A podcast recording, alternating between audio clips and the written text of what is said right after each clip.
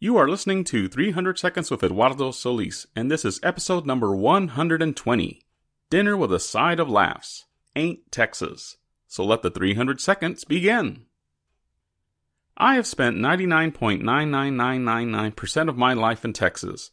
So on those rare occasions when I do leave the Lone Star State, the differences stick out like a sore thumb, especially where food is concerned.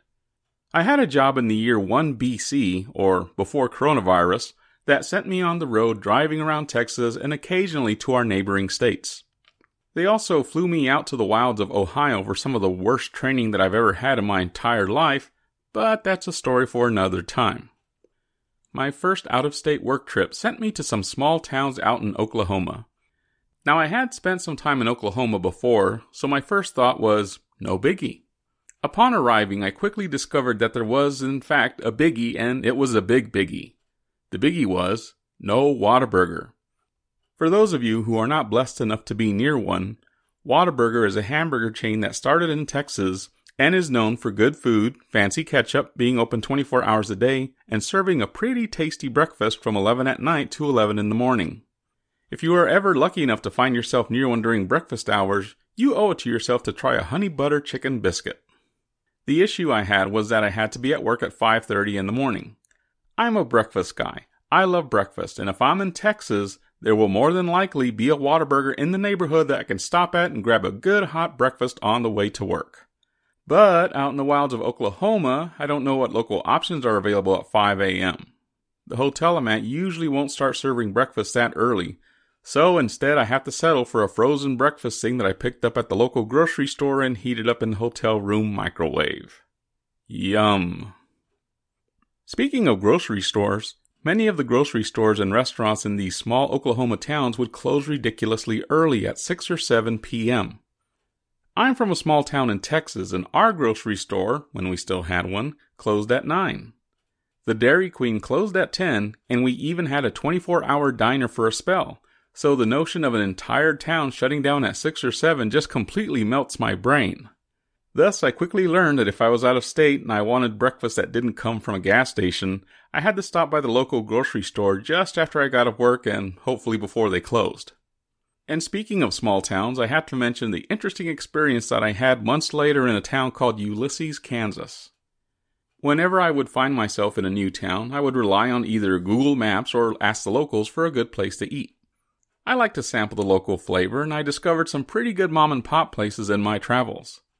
That said, as it was the first time I had been in Kansas, I wasn't sure what to expect in Ulysses. I definitely wasn't expecting anything really ethnic, you know, maybe a Chinese place or an Italian joint. So, come to my surprise when my first Google Maps search at dinner time pulled up a number of Mexican restaurants in town. And here's the thing with me and Mexican food because it is so carb heavy, or to put it another way, delicious, if I'm going to get some enchiladas, it has to be at lunchtime unless I want to spend the evening in a food coma. I decided to get some Mexican the next day for lunch since it was apparently so readily available. The next day, I asked somebody at the office for a good place to eat. The gentleman mentioned that a relative had recently opened a Mexican restaurant and that I should check it out. Now, as far as I'm concerned, that's already a good sign. I entered the restaurant. I could have sworn that I was their first customer. And I don't mean just for the day, but period. There were tables, chairs, a cash register, and really not much else.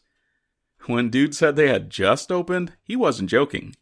I sat down and ordered the enchiladas rojas and looked forward to a good meal. Minutes later, I got my plate, and it looked pretty much like every other enchilada plate that I've ever had in my life. Three enchiladas with sauce and cheese, Mexican rice, refried beans, and a side salad. All right. What I didn't expect was for the enchilada sauce to have a little bite to it. Don't get me wrong, they weren't crazy hot, oh my god, I need water now spicy. In fact, the spice was enough to make them taste pretty good. It just wasn't what I had been expecting. I finished my meal, returned to the office, and the gentleman that had told me about the restaurant asked me what I thought. I told him that the food was good, but the red sauce was spicier than I had been accustomed to. His wife, who also worked there, overheard me and said, Well, that's because it wasn't red sauce, mijo. It was chile. At that moment, I came to the realization that the restaurant was serving real Mexican food, whereas I had grown accustomed to eating toned down Tex Mex over the years. I'm not sure what that says about me.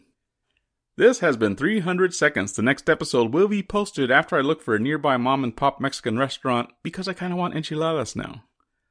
For more wonderfully weird words written by me, visit eduardosolis.com. And as always, I thank you for listening. Be good, take care, and God bless.